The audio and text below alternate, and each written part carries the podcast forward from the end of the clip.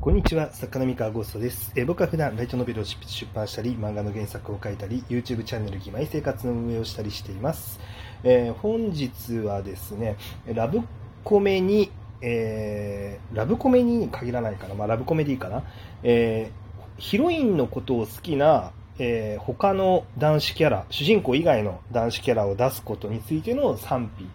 についての話をしていこうと思います。えこちらですね、今日取り上げようと思ったきっかけは、え先日、まあ、とある作家さんとスペースで会話をさせていただきまして、まあ、スペースは基本的にログが残らないっていうところがあるので、まあ、あんまり具体的に誰がとか、えどんな話が出たとかは言わないようにしようと思うんですが、まあ、ざっくりと、あれですね、あのまあ、ラブコメの、なんか、令和のラブコメについての話をちょっとしたんですよね。要は、あの昔のラブコメって結構ヒロインのことを好きな、え他の男キャラみたいなのって結構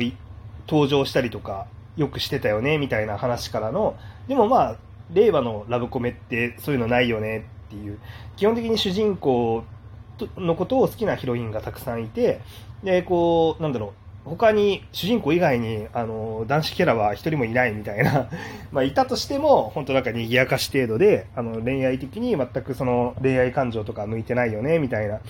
話があって、えーで、まあ、それに対して、ま、ちょっと僕違和感があっていやそんなことなくないかと思ったんですよ。あのまあ、結構ね、あの実例であ最近、ここ数年内にヒットしたラブコメを2つばかりあの実例を挙げられまして、なんでしょうね、えーまあ、それぐらいは言っていいか、まあ、五等分の花嫁とあのかぐや様を告らせたいの2タイトルですね、まあ、こちらが、まあ、要はヒロインのことが好きなあの別の男子の存在とかってないよねみたいな、うん、なんかそんな話があったりとかしてたんですけど、まあ、ただ、別にそれってその2タイトルがそういう構造だったからといっていや別に令和ってそういう構造じゃないと結果が出せないのかとか読者が求めてないのかとかっていうのは、まあ、決めつけられはしないよなとは思ってるんですね。あのっていうのは例えばその僕の心のやばいやつとかには、まあ、いるわけですよ、そのヒロインにちょっかいをかけてくるイケメンっていうのは。でいるんですけど、まあ、あちらの作品、別に問題なく売れていまして、でもちろんですねあの、そういうキャラクター嫌われますよ、当然嫌われると思います。あのだからそのキャラクターが嫌われているっていう状態を持って、そのキャラクターを出す意味がないとか必要がないとか、ま出さない方がいいよねって結論になるかどうかはまた別の話かなと思うんですよ。あのそういうのを出したらもう必然的にヒットは不可能ですみたいなところまでいっちゃうのかどうなのかっていうだけの話だと思っていてで、まあ、なんで僕全然出してもいいんじゃないのみたいな感じの、まあ、気持ちで、まあ、いますと。でなんだろうな。他にもなんだろう出てくるキャラクターあの出てくるラブコメ結構多くないかっていう印象はあって。でただそのそういうタイトルを、まあ、僕が挙げるとなんかあれはちょっと違うよねっていうなんだろう、うん、あれは要はその読者に媚びてない的なあの感じで定義されちゃったりとか、まあ、あとはなんでしょうね、まあ、あれはイケメンとして出てるけどあのヒロインを取り合う仲になる空気はなかったよねみたいなことを言われるんですけどいやなくはなかっただろうっていうふうにやっぱ思うんですよね。えーっと多分それ読んでるうちに頭の中で別にその作品に対してマイナス評価がないっていう状態から多分勝手にこうなんでしょうこう再解釈されて、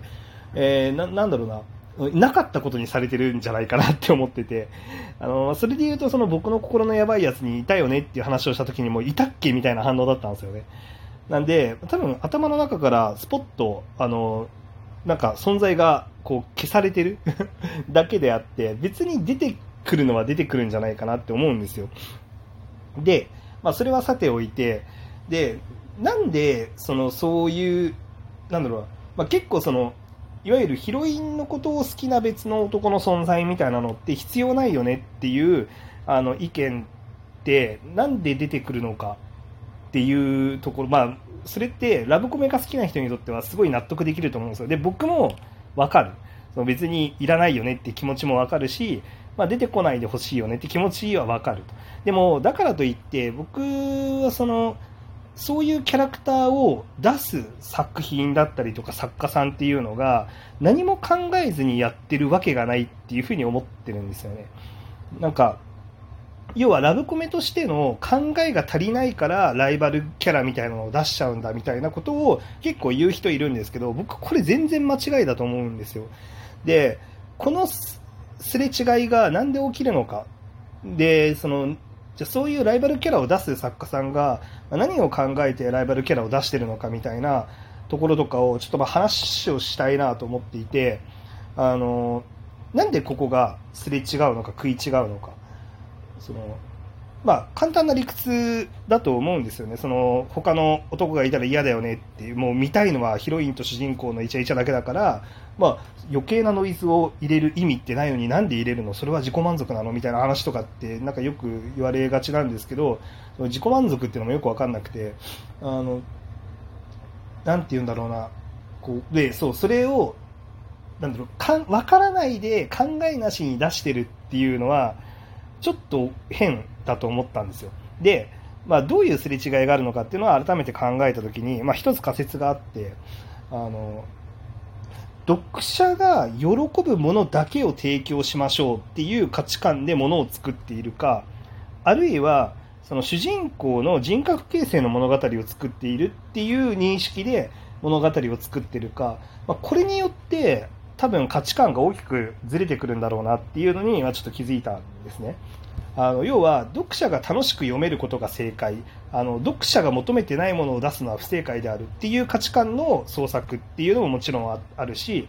えー、そうではなくあのこの主人公がこういう人生を送ってこういう結末に至りますっていうその主人公のその始まりから終わりまでの物語を描くものですっていう認識で物語を描く場合とって結構その2つアプローチがあると思っていて物語を作るときに。でラブコメっていうのがそうどちらかというとその読者にかん喜んでもらうっていうところに結構なんだろうなそういう信念で作る人が多いんでしょうねきっと。おそらく、まあ、それだけではないと思うんですけど。でそういう信念で作ると、まあ、読者がいらないって言ってるキャラクターは出さなくていいよねっていう風な決定が正しいってなってそうなるとじゃああのヒロインにちょっかいかけてくる男もいらないよねっていうあのそういう結論になるんですよね。でそれは読者が欲しいって思ってるものを提供するのが絶対の正義っていうあのそういう価値観がベースになってる。じゃあ一方でそのじゃあその他の男キャラみたいなのを出すあの創作をする人ってじゃあ何を正義にしてやってるかっていうと、ま、主人公だったりとかヒロインだったりのその人格形成っていうところに真摯に向き合う、うん、であの場合によっては読者が必ずしも喜ぶとは限らない展開も起こるっていうじゃこの人格形成ってどういうことかっていうと、まあ、成長ですよねあの一言で言うと。だからその主人公がだったりあるいはそのヒロインだったりが成長していく過程の中でえー、こういう出来事が起こりますだったりとか、まあ、例えばそうだなその自分の変化をこう表したりとか変化を実感するために何かしら